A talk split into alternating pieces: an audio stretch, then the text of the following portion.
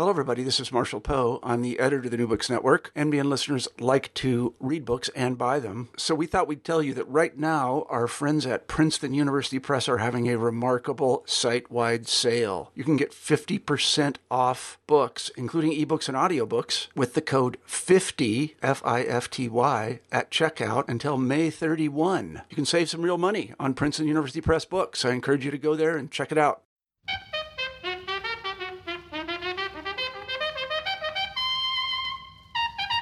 Welcome to New Books in African Studies. I am Beke Ukelina, your host. My guest today is Professor Nic Cheeseman. He is a professor of democracy at the University of Birmingham and was formerly director of the African Studies Center at Oxford University. Professor Cheeseman will be speaking to us today about his new book, Institutions and Democracy in Africa How the Rules of the Game Shape Political Developments. Professor Cheeseman, welcome to the show. Thank you very much. Could you please begin by telling me a little bit about your research background and how uh, you became interested in studying African democracies? Well, I've been working on Africa for about 10 years now. I wrote my PhD on the one party states of Zambia and Kenya. And one of the questions I was interested in there was how did the one party states set in motion kind of a form of politics that then characterizes these countries today? So the interesting question with Kenya and Zambia is you have two quite similar one party states, and yet in the Zambian context, it seems to contain ethnicity to some extent and then lead to a more productive and democratic uh, single party uh, regime. Whereas in the Kenyan context, you see this intense multi party competition, high levels of corruption, and then, of course, you get a multi party system under Daniel Moi that is highly repressive. And so the two countries look very different at a number of moments in time. And so that got me interested in a number of key questions, which also animate this book about the way in which political structures shape political developments, the way in which uh, the interaction between social structures and political structures between the informal and the formal actually shape the way that politics plays out. But one of the things I was always really interested in was this question of when do political institutions actually matter? And one of the things it seemed to me, looking at the one party states, was that the structure of those institutions did matter. They actually shaped the opportunities for presidents, they shaped the opportunities for the political leaders. And as a result of that, they actually played a really important role in shaping the kind of leaders and the kind of parties that emerged. And so I was always resistant to the idea that African politics was institutionless, that we could treat Africa as if it didn't have any institutions at all. So I always had in the back of my mind the idea that one day I wanted to write a book about why formal institutions like legislatures and political parties actually matter more than people think they do when it comes to Africa. Thank you. And uh, you, you, see this charge that African states are strong societies with very weak, uh, weak states, or that they lack meaningful uh, formal political institutions, as you've just um, uh, mentioned. And your book uh, addresses um, this charge. Could you say something about this critique of African states and your challenge of this view? Sure. So I think many of the listeners will be aware of some of the kind of classic statements of this point of view. I mean, perhaps the most famous would be Chabal and Daloz's book Africa Works, which really makes an argument for Africa being institutionless. Effectively, the formal institutions we see are kind of chimeras, they're images, they are ghosts, they don't really reflect uh, underlying reality. And on the basis of that kind of analysis, what Chabal and Daloz tell us is we shouldn't be studying institutions, we shouldn't be looking at Africa through the lens of institutions. We should be studying, you know, subterranean social networks, personal ties, patrimonialism in different formats, and so on. And so they encourage us away from kind of formal uh, politics, formal institutions, and towards a set of other issues that are, you know, no doubt very interesting. And they kind of wrap that up with a methodological claim about how we should study Africa, so how we should think about Africa and how we should study it. And without wanting to kind of uh, disregard all of the insights of that literature because there are, of course, a number of good points there about the fact that African states are often weaker in a lot of different empirical uh, ways we can measure them than states in other parts of the world. What I wanted to do was argue back against that. I want to argue that actually, if we try and study Africa without thinking about institutions, we miss so much, so much of what is going on. And there are very simple ways of making that point, one of which is to talk about the number of states in which presidential term limits have now been consolidated and institutionalized. And the fact that in those countries, presidents don't get to rule for as long as they want anymore. They have to step down when presidential term limits are expired. You know, nobody in Kenya believes that President Uhuru Kenyatta will try and serve beyond his two term limit when his current term in office ends. So I wanted to make that case. But we also in the book make a much more subtle case and a much more profound case, which is that actually certain things like the structure of financial systems and the structure of land rights and the structure of economic systems shape the prospects for political violence and they shape the prospects for strong oppositions. And so they shape the prospects for political change. And this is to say, it's not about talking about whether or not a particular institution is respected by a particular leader.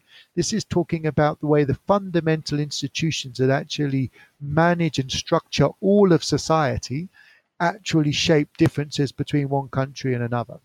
So a great example of that is Leonardo Arriola's work. what Leo's doing there is he's really talking to us about how do we get oppositions, how do we get effective coalitions, under what conditions do different kinds of political parties and politics emerge. And he links that very persuasively with fantastic quantitative and qualitative data to the fact that in some countries there is much greater access to finance and to credit and to economic resources, and in some countries there is much less. And in turn, he links that to the way in which different systems of finance have developed over time. Are they centralized or decentralized? Are they under the control of the ruling party or have they been privatized and they're in uh, a much greater number of hands? And he basically shows us that the more centralized and the more politicized and manipulated access to finance, the harder it is for opposition parties to get finance, the harder it is for them to put coalitions together. And so the less likely they are to be successful in that. And that's profoundly important because we know that when we get stronger opposition parties that are more united, we're more likely to have transfers of power. So, what he's showing us is that underlying fundamental economic rules and laws shape the opportunity to get access to finance and credit, which in turn have profound effects on the kind of parties that emerge and how successful they are. I, I just wonder how scholars like uh, Chabal and Daloz will ex, um, will explain um, the successful uh, democratic transitions and institutions in African countries such as um, Botswana, or even, um, as you mentioned, with um, term limits, for example, Ghana and Nigeria have gone through uh, successful democratic transitions in recent uh, recent times. Um, uh, we see incumbent uh, presidents uh, voted out of power by uh, by the people, and opposition leaders, uh, uh, opposition parties come into into power. And I remember clearly the case in Nigeria with President Obasanjo, who tried to influence the legislature to to change the constitution to allow him to run for a third term as president, um, despite the fact that the National Assembly belonged to his own uh, party. They couldn't grant him um, his wish. Are these not clear examples of how formal institutions are actually working? And so, how will Chabal and Daloz and others who subscribe to this argument, how will they explain uh, these examples? Well, I suppose there's two things we could say there. I mean, one, they may say to us, look, our book was published a little while back and we've changed our minds. We recognize that in some ways formal institutions have become more important. They could do that. They could argue that the cases you just identified are outliers. So they could say, actually, a number of those cases, um, you know, are sort of special cases, and actually they're not where the kind of majority of African states are. That would be a second option. Another option available to them would be to say a lot of what you say is true, and we recognize that some of these institutions have hardened or become more effective over the last 20 years. But isn't it also true that African democracy is under threat from challenges to formal institutions? And of course, that point is also true. Uh, we have seen a number of years of democratic recession in Africa where the average level of respect for civil liberties and political rights um, has actually fallen. So I think they could have some ammunition if they wanted to, to kind of either to sort of suggest that they were writing about a different moment in time, or perhaps to recognize um, a small number of outliers, or finally maybe to say um, that actually overall the picture that we're painting is too rosy. Um, and there, I think the important thing is that the book doesn't try and argue that institutions matter all of the time, that all institutions matter, or that institutions matter equally across Africa. In fact, one of the things I think the book is quite good at doing is trying to identify when is it that an institution starts to matter. When do we see a political party start to develop internal party democracy? When is it that we actually see um, a legislature actually hold a president to account? When do we see the police actually enforcing gender based violence laws? And we're very good, I think, in the different contributors, the authors that have given up their time to write chapters, at actually teasing out what is it that allows those formal rules to take place. And I think that's really the exciting bit of the book for the future, that it lays clear a potential new research agenda where we can actually start to talk uh, in a more sophisticated way about under what conditions do formal institutions actually start to determine political outcomes. Um, and the different essays in the book, they speak about both formal and informal institutions. So, in what ways do these uh, two uh, institutional forms shape and strengthen each other? For example, how can informal institutions strengthen, let's say, the legislature or judiciary? Thanks. Yeah, so it's important to make it clear for our reader listeners uh, what a formal institution is, what an informal institution is. So when we're talking about formal institutions, it's those kind of bricks and mortar, big democratic institutions. We're talking about the legislature, political parties. Uh, we're talking about the constitution and so on. And when we're talking about those informal processes, we're talking about kind of social norms, personal networks, the kind of things that in the African context have often been referred to as neo-patrimonialism.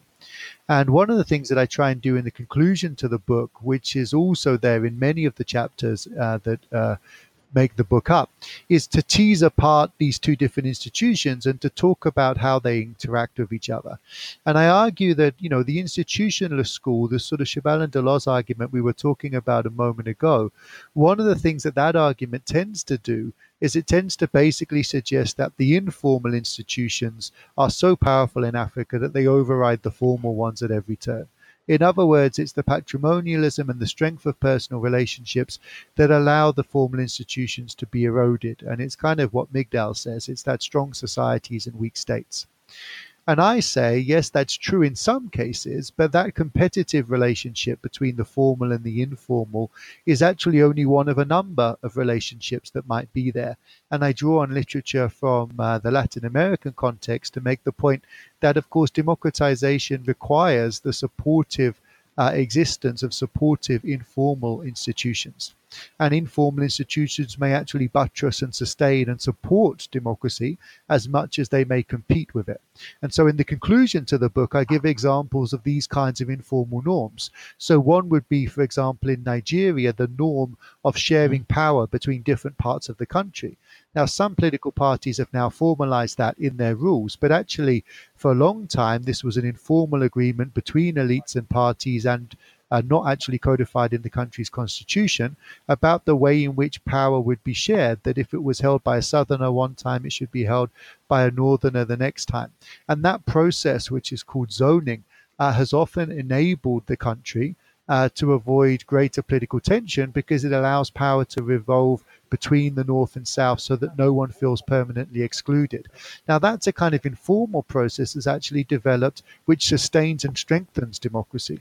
So the conclusion makes the case that while some informal institutions erode democratic institutions, others actually might support them and that what we therefore need to start doing is separating out informal institutions, looking at their interaction with formal institutions, and through that interaction, working out whether they're actually supporting or undermining.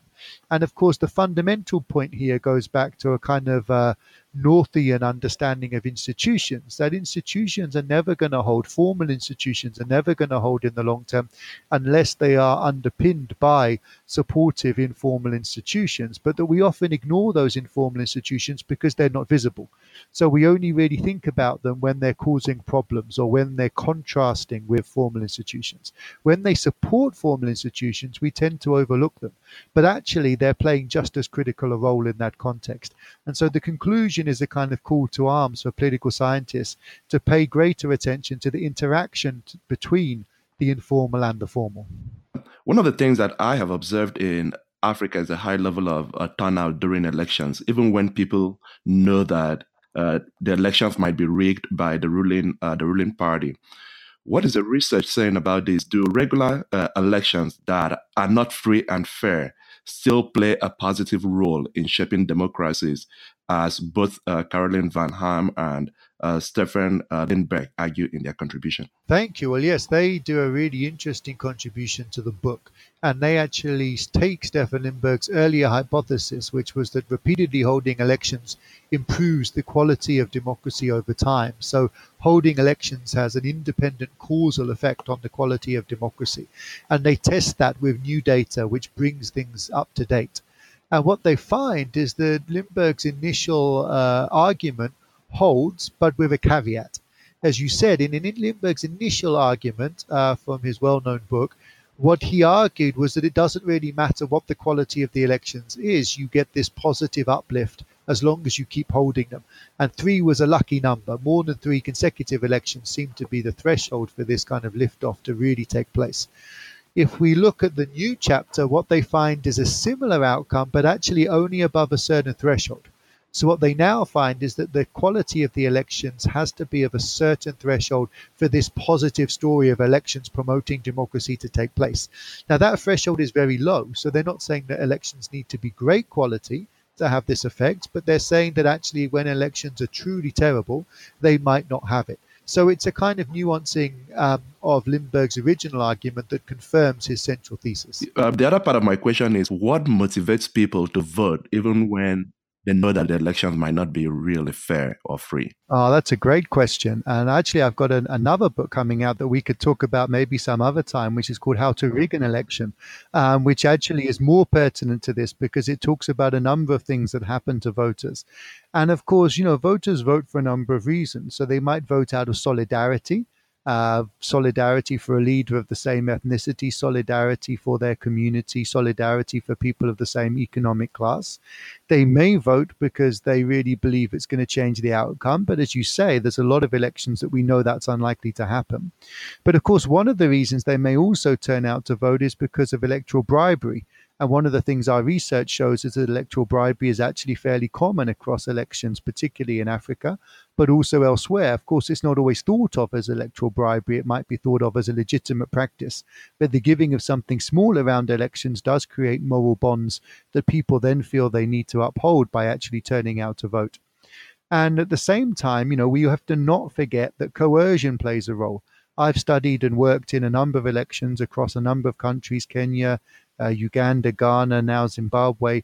And one of the things I'm very aware of is that people do feel coerced around election time. They feel they need to show up, and that if they don't show up, if they don't get that inky finger, they're going to be uh, looked down upon. They might not be allowed on buses. They might not be served in shops because they will be seen to have not done their duty by the party or community that expects them to vote a certain way.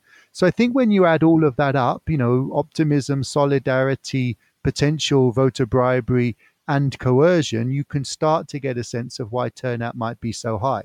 Of course, the final thing to say is that sometimes we're not sure turnout is that high. And there have been a couple of times when turnout figures seem to have been inflated to make the ruling party look better. So we also have to be careful about how free and fair we think the elections were and how good quality the results really are.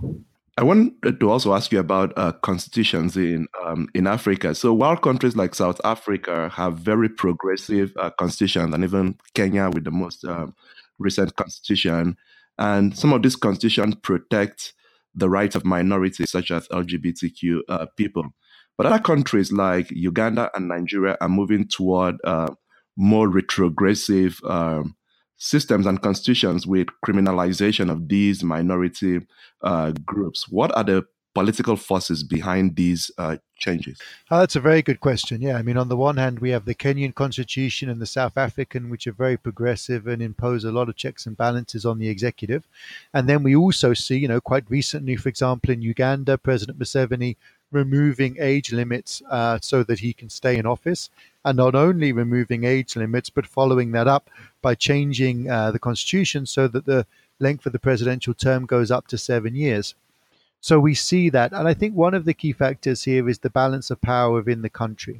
So when we're looking at a country uh, like Kenya, You know, the constitution was formed in a moment of political crisis in which the opposition and the ruling party were relatively equally balanced. And it was therefore a process of negotiation. So there was only so much the ruling party could get away with, there was only so much the opposition was prepared to accept. And so, although constitutional changes in Kenya have still tended to favor the ruling party overall, uh, we saw a lot greater degree of compromise. And that 2010 constitution, because of that compromise, could then build in civil society voices and support from the international community um, for more progressive elements. When we move away from that more balanced political spectrum and perhaps a greater degree of open sort of political space to somewhere like Uganda or Rwanda, where the ruling party is highly authoritarian, where it dominates parliament, where opposition parties are fairly weak and fragmented, where high levels of coercion mean that civil society groups can't really operate, we don't see those kind of bargaining processes over constitutions all of the time. Sometimes we see the constitution being pretty much amended by the ruling party and forced through with the great use of repression and the control of the media and the bribery of MPs. And into that context, it becomes much more difficult to ensure that the Constitution respects minority rights and restrains the president. So I think it's those two very different political contexts. Um, that give rise to those very different constitutions. And one of the things that's worth thinking about is, you know, whether in Africa we are moving towards a situation where African states look fairly similar in terms of the levels of democracy and the constitutions they have, or whether they're actually moving further apart. And one of the things that I've done in some of my newspaper columns is to actually argue that we're seeing a very big democratic divergence in Africa, that some countries are becoming more democratic over time and really consolidating, and some countries are actually reverting to a more authoritarian context, and the gap between those two sets of countries is actually growing. And so it doesn't make sense to speak of, you know, one Africa or African politics or African democracy. There are, in a way, two or three sets of states that are in very different places and moving in very different directions. Yeah. So even when the constitutions um, provide rights to different groups within um, within a country, but if there isn't a judiciary that is strong, uh, those rights might not be enforceable. Um, but very often, in some of the judiciaries across the continent, um, they don't really function as as they shield, right? From accusations of blatant corruption um, of judges or cases being abandoned in the docket for many years. How can judges help promote institutionalization? Well, that's a very difficult question. Um, I mean, we've seen processes of judicial review and reform uh, make a big difference. In Kenya, for example, a process of judicial vetting went hand in hand with the 2010 constitution and did remove some judges who were seen to have been corrupt and boosted public confidence in the process. So, that process of judicial vetting can be very effective. Um, but of course, it doesn't help if what you're doing is removing old corrupt judges but bringing in new corrupt judges. So you also need to create greater degree of judicial independence, and that means independence of sort of financial conditions, independent sets of service, and a review body that is not politicized and under the control of the ruling party. But the judiciary is also only one part of the puzzle here. And of course, the judiciary can only hear cases that are brought to it in many cases. Um, and it can only deal with the evidence that's brought to it because most judiciaries and Supreme Courts don't have an evidence collating capacity. And so that means they're dependent on the quality of civil society. They're dependent on civil society bringing them high quality information and evidence about important cases that they can then rule upon. So it's that intersection really between a high quality judiciary and a high quality civil society that I think is really important. And one of the problems and challenges we see in many African countries is either we see a fairly weak civil society or a fairly weak judiciary, or in some cases both. And that makes it very difficult to use the rule of law to actually constrain African presidents. Yeah. So even when you have an independent um, review, um, as you just mentioned, uh, those um, those boards um, might also be corrupted. Um, we I know that uh, with the case in Nigeria, which I study, um, even agencies uh, set up by the government, like uh, the EFCC or the Independent uh, Corruption, whatever the name is, uh, those end up also being accused of uh, being uh, corrupt. Uh, corruption has a big impact on institutions? Are there ways to deal with this problem? Do you think anti corruption agencies or new state uh, bureaucracies have some successes, even if marginal? We've seen a couple of small successes in some countries. The problem is that when anti corruption efforts become too successful, they tend to be closed down. Uh, and also, of course, that anti corruption drives have typically been accused of being used as a way of punishing your political opponent. So, for example, if we look at Zimbabwe now, where, of course, the coup that wasn't a coup but was a coup and that removed Robert Mugabe from power, um, you know, led to a new faction, the Lacoste faction, so-called under Emmerson Mnangagwa, taking power. You know, one of the things that that government is accused of by some people is using anti-corruption accusations to go after some of its enemies, but not using them to go after other people who are closer to the new regime and effectively letting them off. And in that context, anti corruption sometimes works, it's used, but it's used in a very specific way that actually is designed to get rid of enemies and rivals rather than actually to um, genuinely clean up politics. And that's a significant challenge. I think we have seen in a small number of countries genuine attempts to set up anti corruption drives that have been successful and effective. And one of those, of course, that's often cited is Rwanda, uh, where people often talk about low levels of crime and low levels of uh, corruption in government, and that being one of the great successes of the Paul Kagame regime. And one of the things we see there is that those measures had high level support, so support from the RPF, but the RPF also had very tight control over the political system, and so it was able to force that through. I think one of the things we see in many other countries is, on the one hand, we don't see the high level of political commitment to reducing corruption, so we don't have that sort of figure at the top forcing this through. But also, we often see people who don't have as much control as Kagame we often see governments that are split into two or three factions, and corruption is one of the ways in which those governments keep the factions happy. And stopping the corruption for one faction becomes very difficult before you stop it for other factions. And stopping it for all factions is often very unpopular. And so the fact that you often have divisions with the government and that their ability to perpetrate corruption scams is part of what they get out of being in the regime makes it very difficult then to enforce this central set of rules that everybody is going to stop being corrupt. And if you look at recent literature on places like Tanzania, but also places like Kenya, you can see the way in which the divisions within the ruling party actually make it harder to deal with corruption issues than it might be otherwise. Confidence in policing is very low in Africa, as it's mentioned. Um, mentioned in the book, I would dare to say this is not only an, Afri- an African problem; it's a worldwide um, worldwide problem. But uh, Peace Medie in her chapter says that there are some successes with policing in um, in Liberia. So my question is, uh, what lessons can other African countries learn from Liberia? I think there are a number of things that happen in Liberia at the same time. One, there is high level political support for dealing with gender issues better. And of course, in that context, you have Ellen Sirleaf Johnson, Africa's first elected head of state. So you have a particular political context which is supportive. Two, uh, you have changes to the legislation that genuinely create new opportunities to prosecute uh, more effectively. And three, you have programs that are designed to train and work with the police force and to make them more sensitive to some of these issues.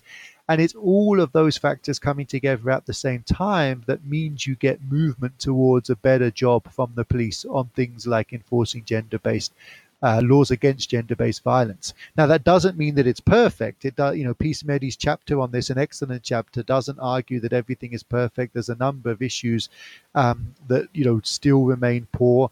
Uh, enforcement is patchy. It often actually requires people to be incredibly brave in order to do it. Uh, so she's not arguing that this is a panacea, but she is showing that when those three things come together, you actually get movement and a significant improvement on what was being done before. And so, on the one hand, as you say, we are very aware of the poor levels of public confidence in the police, not only you know in other parts of the world, but particularly in sub-Saharan Africa. But what her chapter shows us is a little bit of a kind of ray of sunlight that actually it is possible, even in really difficult post-conflict cases, to turn that around with the right political support and the right institutional changes, and that that should be uh, a lesson for other African states about what is possible. I also want to ask you about uh, political parties in um, in Africa, uh, one of the things I have observed um, is the lack of ideological differences between them. Some are more structured ethnically than ideological uh, ideologically. How uh, do the structures of parties affect uh, this political institution itself, the way they are structured? How does the structure of parties affect it? I think the structure of parties is absolutely critical. I mean, just to take one very small example, the more effectively structured the party is in terms of having well regulated and well understood mechanisms for selecting presidential candidates, the less likely it is to suffer big splits when it has to do so. And therefore, the more likely it is to retain power if it's a ruling party. So, where we see parties going into uh, big disputes because we've got a president that has to stand down because of term limits or because a president has died in office, which of course has sadly happened in places like Zambia a number of times. When we see that, the ability of the ruling party to manage that without big splits is related to how well organized it is internally how institutionalized that process of replacing that president with a new candidate is and how well accepted that is by the members of the party. And where that process is very well established, we often see parties survive the political succession process and find a new candidate and win the upcoming election.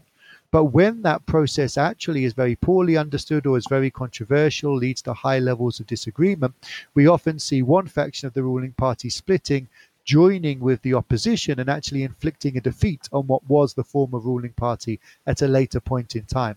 So, the structure of the uh, political parties and their internal capacity to manage processes like presidential succession are actually really important to uh, the longevity of ruling parties and the prospects for opposition party success. And that's one of the ways in which political party structures can really have a big impact, not just on parties, but on politics more broadly. As someone who studies African democracies, where do you see the future of African democratic institutions? What are some countries you think might make significant breakthroughs and build stronger um, institutions in the near future, and why? Well, I think it's always very difficult to make strong predictions because, of course, the path of democratization, if it does occur, is never straightforward. It's never linear. You often see countries taking two steps forwards to take one step back, or one step backwards and then two steps forwards.